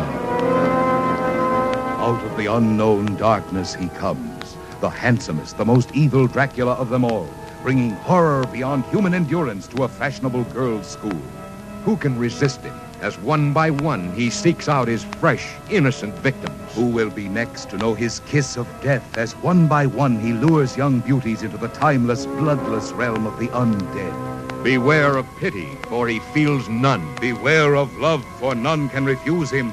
Never has the struggle between good and evil been so shocking and the outcome so uncertain. Terror beyond telling in color. The Brides of Dracula. And he threw himself at every vampire in those early days when he physically could still do it without a drop of fear. Now, take a look for uh, readers and listeners out there. Take a look at the sheer majestic power of Christopher Lee, Mhm. and then look at little weedy looking Peter Cushing. There was a size difference. There was a stance difference. He didn't care. He threw himself every time at that character without a fear of you're stronger than me, you're a vampire. He didn't need martial arts. He didn't need powers. He just had pure guts. Yeah, uh, of all the vampire hunters, I, uh, you know, out there that we've mentioned, Van Helsing really is the the, the standard bearer for me. Uh, he he gets bit by a vampire and then cures himself of it. I mean, come on, that's that, that, that's a, what? and, and how does he cure himself? By placing hot metal on his own throat. He refused to give in to despair. He refused to give in to fear. He just went after it every time. I always think of that because uh, that was Brides of uh, Brides of Dracula, where he does that. It was no hesitation. He felt what happened, and he immediately started working. He didn't care if it, it would hurt like hell, and he'd show it if mm-hmm. he hurt, because he had to do what he needed to do to save himself. And it wasn't just that he was clever; it's that he was every time he was in the room, he was commanding everything. There was a very famous scene in that where he brings the pretty French girl back to the, her school, and the very officious owner of the school is ranting on, and all he does is look at him and hands him his card and says, I'm a doctor. But he does it in such a way that the man is all of a sudden shut down. Yeah. And he's able to command the room without showing any fear of anything. He just, this is my answer. And everybody always fell in line because of his presence, which Peter Cushing, even when he was aged, was able to do. And that's the other thing. We mentioned Dracula and Brides of Dracula quite a bit, but when we first brought him up, Frank mentioned a few other places and times. He played Van Helsing, three different versions of Van Helsing uh, throughout his Hammer career. He played Van Helsing in Dracula and Brides of Dracula. He played Lorimer Van Helsing, a descendant, in Dracula 1972 AD and the Satanic Rites of Dracula. And then uh, he played Lawrence Van Helsing in The Legend of the Seven Golden Vampires. Now, even though they're all Van Helsings, and it'd be real easy to say, well, you know, I'm just going to do Van Helsing, I do feel that he brought different characteristics to these roles, that they are distinct enough to be different Van Helsings. And that's a testament to Cushing's acting, of course. And I, I love these movies. I, I, these are some of my favorite Hammer films of all time you put in Cushing, and, and I'm already halfway there anyway. Legend of the Seven Golden Vampires is a very special film for me, and he really makes that film. Uh, What else can we say about Cushing that hasn't already been said and will probably continue to be said through the entire run of Monster Kid Radio? well, yeah, I mean he he was the embodiment of how a monster kid uh, character should be played. In this modern age of you know the uh, of movies I enjoy, I'm not gonna I'm gonna preface it. I enjoy superhero movies and all of that stuff. I'm a martial artist and I love martial art movies. I, I live for this stuff. I've always will take a special place for Peter Cushing because he didn't need any of that. Yep. He was able to play his heroes or his villains with just his his inner personality and spirit. I mean, most people in this world know Peter Cushing from Star Wars. Uh, you know, I, I, good, bad, or otherwise, he is still the man who stood there and slapped uh, verbally Darth Vader. it's like he didn't need to threaten him or yell. He just said, release him. And he did. this was not something that character was prone to do, and he did it. Yep. Why? It pulled it off because you believed it. When he blew up a planet, he just turned back and uh, and said that, you know, when he's talking to Carrie Fisher's Princess Leia, he just played it off, and you totally bought it. Same with the Van Helsing characters. Yep. The first Van Helsing was a, very much a man of action, a man of ability. He, he was almost struck me at times like a a pulp hero. He was that kind of thinking adventurer. Very different. The Van Helsing of Legend of the Seven Golden Vampires, with David Chiang as the leader of the Chinese contingent, wasn't as action based, was much more thoughtful. And he, but he was still throwing himself into it at every time. And he did kill Dracula in that one, so we had a good time there. And the final one, when he was much older and sicker, was very much the aged academic who is still willing to do what he had to, but also had limitations. It, it played off very well. Yep. Agreed. I'm just sitting here shaking or nodding along, which makes for great podcasting, I'm sure. But yeah. yeah. Well, that's why I keep thinking about readers. It's like, you know, my brain is def- is still on the writer thing, but it's like, yes, I meant you. Not just Yep. the people reading me. yep. No, it's it's good stuff, and I mean, better or worse, all future and all vampire hunters will be compared to Cushing's Van Helsing. So there you go. I, I, I kind of knew we were both going to go Yeah. there, and we kind of indicated that before the uh, in our discussion. We kind of knew it, but we Yeah. didn't say it to each other, listeners. We just it, this is something that Derek and I have done in the past, and we both suspected we'd be in the same spot, but neither one of us were willing to say anything because we wanted to see if the surprise. Yep. Agreed. Agreed. Well, Frank, you know, I'm looking forward to reading uh, the new book, The Devil Plague of Naples, coming out from Black Coat Press with a cover by, I looked it up, Marius Gonzel. Did I say that correctly? Probably. Uh, Okay. I just became Facebook friends with him last week, so you know, forgive me for not knowing too well. Yeah, it's a great cover. It is a beautiful cover. And again, there will be a link in the show notes. I'll make sure there's a link to the Black Coats Press site as well to uh, make sure listeners can check that out. And when when does it come out? You said later this summer? In June. In June. Okay. In June. So keep us posted on that and of course on any other projects coming up, Frank. Thank you very much, Derek. Just can't get a couple of monster kids together to talk about one single thing. Stephen Turek mentioned it in the voicemail, and you heard it happen with me and Frank. How did a conversation that was supposed to be about vampire hunters, how did that kick off talking about the lone wolf and cub movies? I I I, I don't know, but it happened. And I had a great time. So, Frank, thank you for being part of the show and coming onto the show to talk about it. And I can't wait for your book to come out.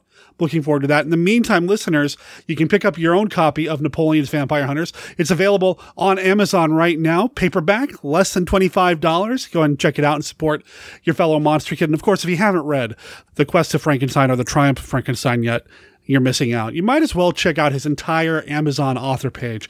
There's some quality literature in here, gang.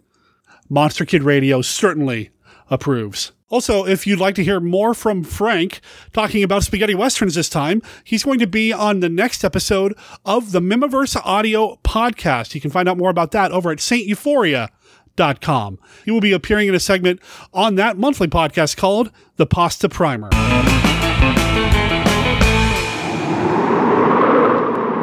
From the spine chilling world of the living dead comes a never to be forgotten combination of motion picture thrills. Two great new terror hits on one sensational program at your movie theater. Horror of Dracula, plus The Thing That Couldn't Die. Horror of Dracula. Dracula, the terrifying lover who lusts for human blood. Dracula, the human vampire who rises each night from his coffin bed to seek the rendezvous that alone can keep him alive. Who will be the bride of Dracula tonight? Horror of Dracula. All new and in flaming Technicolor. Plus this second thrill hit. The Thing That Couldn't Die. What is it, this head that lives without a body? A monstrous thing that enslaves every woman, destroys every man who stares into its eyes. See both on the same show. Horror of Dracula. And the thing that couldn't die. Hi, this is Ruby, And I'm Hater, and we host the Mihmiverse Bonfire Podcast. a podcast based on Christopher R. Mihm, a Minnesota filmmaker who's got eight films under his belt, soon to be nine. And they're all 1950s style black and white movies. The podcast revolves around actors, the making of the films, and various other little fun bits. And technicians. You can find us at sainteuphoria.com. Or like us on Facebook. That would be the Mihmiverse Bonfire Podcast. Hope you tune in. The undead are my allies.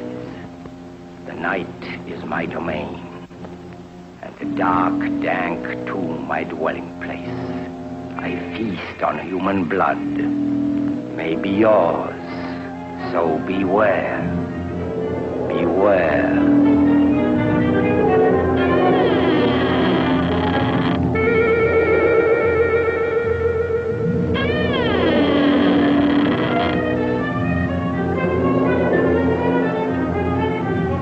Brand new, all new, the return of Dracula. From beyond the grave comes the dreaded Dracula, spreading corruption and horror wherever his cursed shadow falls. Innocent beauty becomes the vampire's prey as paralyzing fear turns to hypnotic fascination. You will do as I say. Yes. I bring you death, a living death. One drop of your blood and you're bound to me. Jenny Blake's soul must be freed, Doctor. And all those souls of her victims, if any. But how? With a pointed stake right through the heart.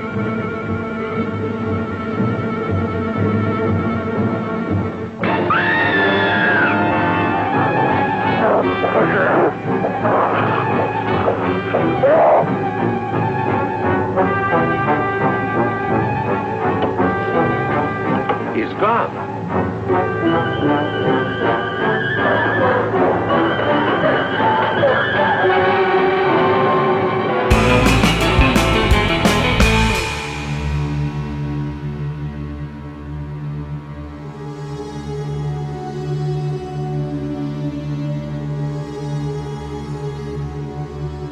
Before Frankenstein could be adapted to the screen, the novel was adapted as a play, and it was done a few times. A few different versions of Frankenstein on the stage appeared over the years, and I wouldn't be surprised if it's happened since the advent of the Frankenstein films. But there was one play that Mary Shelley herself was able to see. It's the first recorded theatrical adaptation of the novel, had 37 performances during its original run. It was called Presumption, or The Fate of Frankenstein. It was written by Richard Brinsley Peake, and it appeared first in 1823. I've read the play, and it's in the public domain. I'm going to make sure there's a link in the show notes where you can check it out over at the Romantic Circles website. Yeah, Romantic Circles. Don't know why, but it's, it's over there. Anyway, you can read the play there. It's in text form. Uh, because it's in the public domain, I actually took the text and turned it into a PDF and put it on my Kindle to read. And then I also shared the play with a few other people, but we'll get to that here in a second.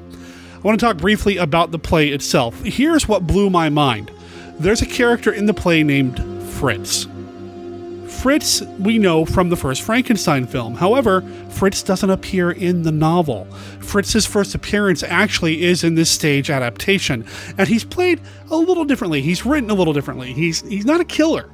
He's not somebody who digs up graves. He's not somebody who would go and break in somewhere and steal a brain. Instead, he's a little more simple minded, and he was played for laughs. He was originally played by a comedian, a comic of the time, a comic of the stage.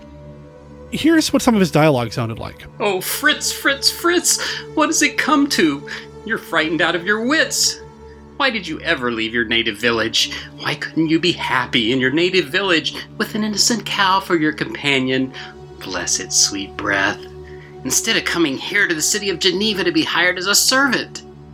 What's that? Oh, nothing. And then how complimentary. Master only hired me because he thought I looked stupid. Stupid! but am I stupid, though? To be sure, Mr. Frankenstein is a kind man, and I should respect him. But that, I thinks, is how he holds converse with somebody below, with a long tail, horns, and hooves, who shall remain nameless. What's that? Oh, a gnat on my nose. Anything frightens me now. I'm so nervous. I spill all my bread and milk when I feed myself at breakfast. Lord, Lord, Lord!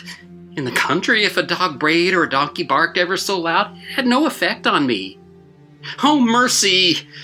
I jump like a maggot out of cheese. How my heart beats. Originally, the role was played by a comedian by the name of Robert Keeley. This time around, the role was played by our friend, Jeff Owens, a man from ClassicHorrors.club, also the co host of a podcast that you're going to hear a promo for here in a moment. Big thanks to Jeff for doing that. So, that bit of dialogue, that monologue that I pulled from the script, it appears earlier in the play, and the Fritz character is played that way the entire time. And there's a lot of lines of dialogue that, if you read it and really pay attention, you can see some clever wordplay going on here. And I imagine that Robert Keeley was a quite popular uh, comedian. I mean, he's even got his own Wikipedia page, if that means anything. I want to talk also about the monster itself. Now, the monster is a lot of times referred to as a gargoyle or a demon in this play, and it's not really portrayed as something that is all gross body parts and sutures and of course the bolts in the neck was something that came along with the film. But the monster itself a really interesting portrayal. The monster was played by an actor by the name of thomas cooke. He's credited as mr tp cooke in the playbill as part of the dramatis personae for the play. However here's something else that i think is really cool it carried over into at least the universal movies. He's not named. Uh, the, the monster itself has that monster question mark kind of vibe in the playbill itself, which is something you get in the Karloff film again, uh, which is really neat to see some of these things that we associate with the Universal films turning up on stage. Also, the portrayal of Dr. Frankenstein himself. He was originally played by an actor from London named James William Wallack. This time around, for this episode of Monster Kid Radio, he's being played by Joshua Kennedy. It lives. It lives. I saw the dull, yellow eye of the creature open. It breathed hard, and a convulsive motion agitated its limbs. Oh, what a wretch have I formed. I had selected his features as as beautiful. Beautiful? Ah, horror. His cadaverous skin scarcely covers the work of muscles and arteries beneath. His hair, lustrous, black and flowing, his teeth of pearly whiteness. These luxuriances only form more horrible contrasts with the deformities of this demon. What have I accomplished? The beauty of my dream has vanished, and breathless horror and disgust fill my heart. For this, I have deprived myself of rest and health. I have worked my brain to madness, and when I looked to reap my great reward, a flash breaks in upon my darkened soul and tells me my attempt was impious, and its fruition will be fatal to my peace forever. This dreadful specter of a human form, no, no mortal man could withstand the horror of that countenance. A mummy endued with animation could be so hideous as the wretch I have endowed with life. Miserable and impious being that I am. Oh, Elizabeth. Brother. Agatha, faithful Agatha. Never more dare I look upon your virtuous faces. Lost. Lost.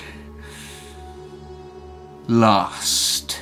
I don't know if you picked up on that, but what's interesting here is that the Elizabeth character in the films, we know Elizabeth is the betrothed of Dr. Frankenstein. Nuh uh, not here. Elizabeth is actually Frankenstein's sister.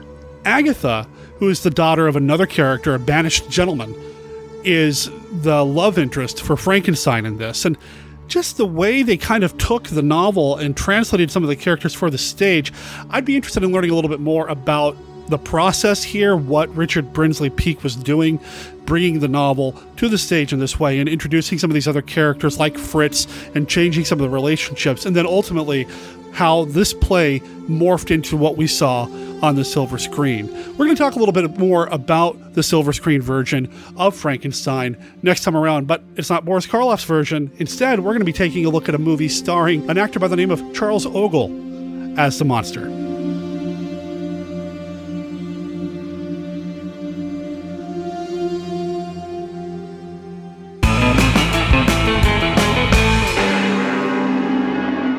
The story of Dracula, a creature who destroys all whom he touches. Dracula the terrifying, the feared, who sleeps in the tombs of the dead by day and arises at night to inflict his terror upon the innocent and the unsuspecting. Oh, you must help me. You must. You're my only hope. You must. I'll help you. I promise.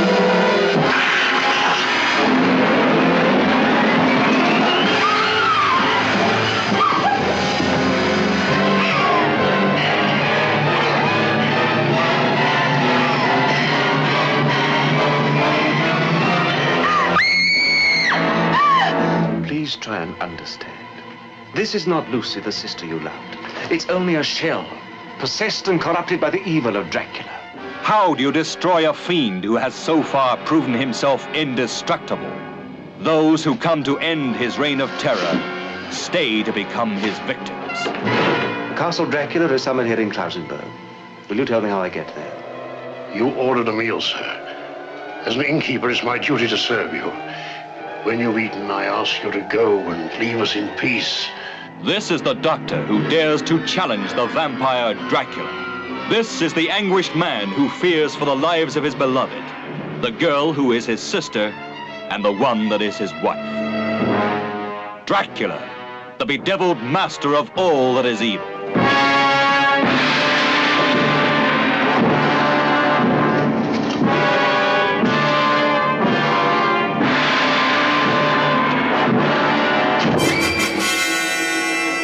Hi, this is Jeff Owens from the Classic Horrors Club. And I'm Richard Chamberlain from kccinephile.com and monstermoviekid.wordpress.com. We'd like to invite you to attend the next monthly meeting of the Classic Horrors Club on the Phantom Podcast Network. We think you'll enjoy our show, but don't take our word for it. Let's ask some of our listeners what they think. Excuse me, sir. What did you say after listening to the Classic Horrors Club podcast? I'll never smile again. Wow, that's a little mean. How about you, sir? Would you recommend the Classic Horrors Club podcast? It would be very dangerous, not only for you, but for others. Well, we do talk about classic horror, from silent screen to Halloween and everything scary in between, but I don't think I'd call it dangerous. I think that's enough from our listeners. I've always said we have the uh, best fans. Why don't you give us a try yourselves? We meet once a month during the Classic Horrors Club podcast on the Phantom Podcast Network, found at downrightcreepy.com or at classichorrors.club. Oh, wait, here's one more listener walking his pet. What do you think of the Classic Horrors Club podcast? There's the stink of hell on this train. Even the dog knows it.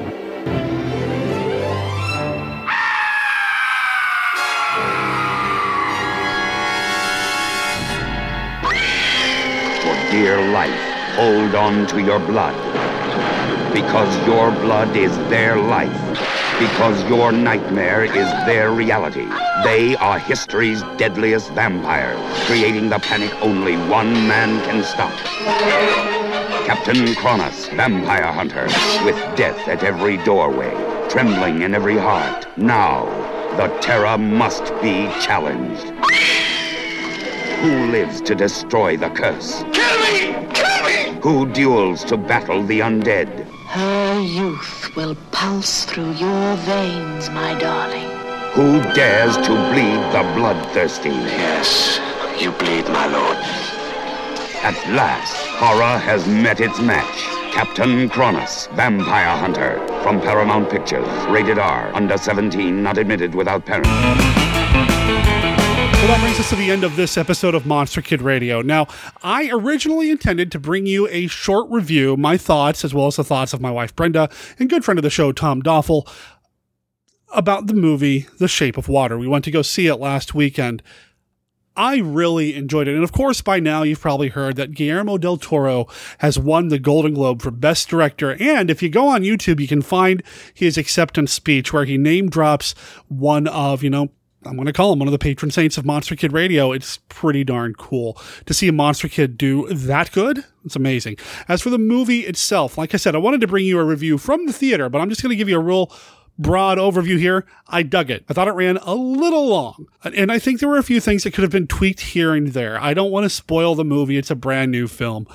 I would have liked to have seen the Amphibian Man and suddenly you might realize why I decided to play a song from the band Amphibian Man in this episode.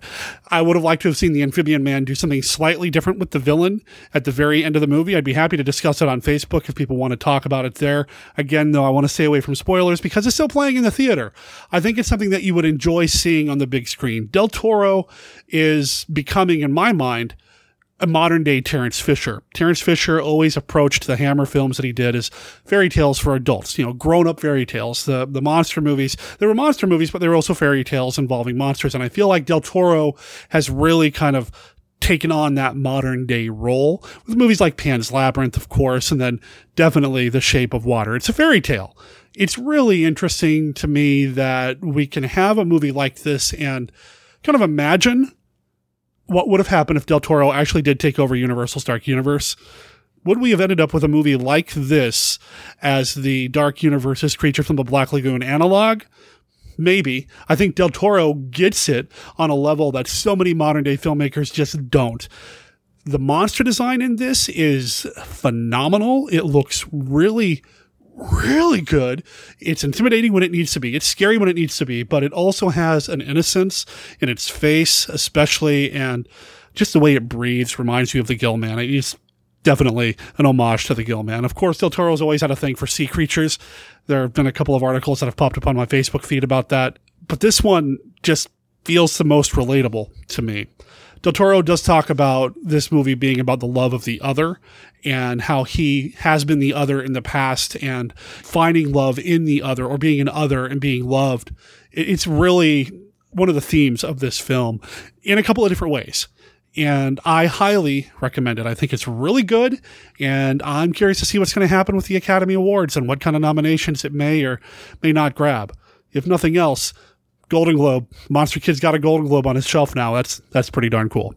So that's that. I did have the recorder, but it just didn't quite work out. I'm not sure why my SD card decided to fritz out on me. fritz. uh, no. Anyway, I'm not sure why the SD card decided not to work, but that, those are my thoughts. And I think Brenda and Tom were pretty much in agreement with me. Uh, I think Brenda had a few more minor issues with it than I did. Uh, but overall, big thumbs up from all of us. And thanks to Brenda and Tom for being part of the show that didn't actually make it. Where was I? Yes, this is the end of the episode. I want to thank everybody for being part of the show this week. Of course, Frank is a great friend of Monster Kid Radio, and we are going to have him back in for Lucha de Mayo when we talk about luchador movies during the month of May. We are doing the Champions of Justice. I've got that on my list of to do in 2018. It's going to happen. Also, big thanks to Jeff Okay, and actually, I just got interrupted by my wife, who is also just as white as me, if not more, because she's from Alaska. Apparently, I'm saying mayo like mayonnaise. That's not quite what I meant. It's Lucha de Mayo, like Cinco de Mayo, Lucha de Mayo. We're doing luchador movies in May, and Frank's going to be there. Anyway, if I can get back to what I was talking about here, we've got Joshua Kennedy and Jeff Owens in this episode. Big thanks to them. Have you helped out Joshua Kennedy's Indiegogo campaign for his upcoming movie, House of the Gorgon? Time is running out. The deadline is coming. I've seen pictures of the set. Well, if you follow him on Facebook, you've seen pictures of them too. They're in construction right now. They've got Caroline Munro, Martine Beswick, Christopher Neame, Veronica Carlson, all lined up. Hammer legends, all going to be in the same film for the very first time. All four of them together. How amazing is that? And Joshua Kennedy has been pretty much building up to this his entire life. Listen to the videos on Indiegogo and follow along. And if you can't contribute financially, well, maybe just share it on your Facebook feed or your Twitter. Just let people know about it because time is running out and we all want to see this movie be made. Of course, if you head over to monsterkidradio.net, you can find all the show notes, all the links, everything that we've talked about here on the show, as well as links to our Facebook page and Facebook group. We've had some new members join the group. Welcome aboard. I hope you're enjoying what you're hearing and reading in the Facebook group, and I hope you like the page. We're trying to get as many likes as we possibly can over on Facebook. I don't think I've mentioned this lately, but we've got over a thousand likes. We've got 1,218 likes on Facebook. If you're one of those people that liked us on Facebook, thank you. If you haven't done so and you use Facebook, please consider hopping over there and giving us a like. The more likes we have on Facebook, the more visibility we get in people's Facebook's feeds.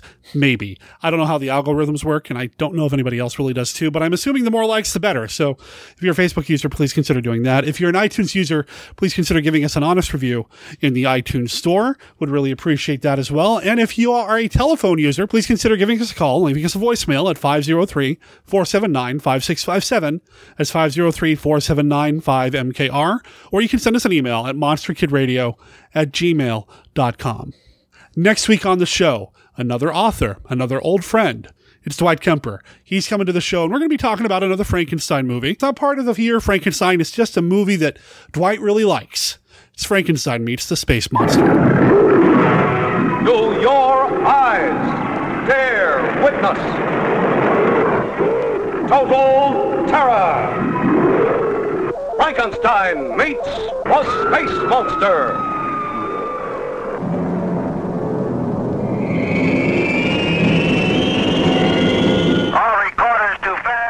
This is it.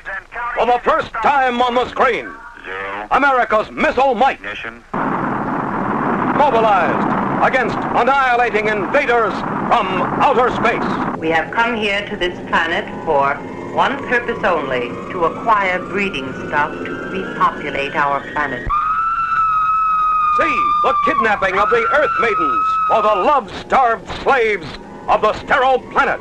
Very good. We have done well, Nadia. I am pleased, Princess. You are satisfied. I will be satisfied when we have enough more like her to commence phase three.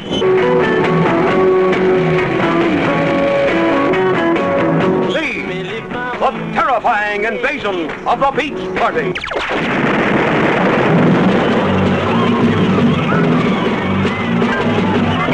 See a United States astro robot become a creature of death.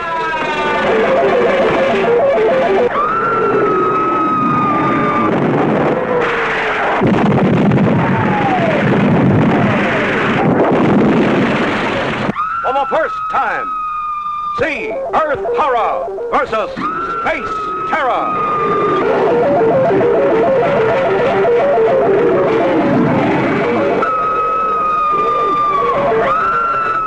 See Frankenstein meets the Space Monster in Futurama. I'm going to be honest. I really resisted this movie when I first found out about it. There was something about the ads, the lobby cards, that weird looking alien, the bald guy with the creepy grin. It put me off, and I did not want to watch this movie. By the time I finally did, I was so glad I did because I love this movie. It's a lot of fun, and I can't wait to share next week's episode with you guys and gals for episode 353 of the podcast. Between now and then, remember that Monster Kid Radio is a registered service mark of Monster Kid Radio LLC.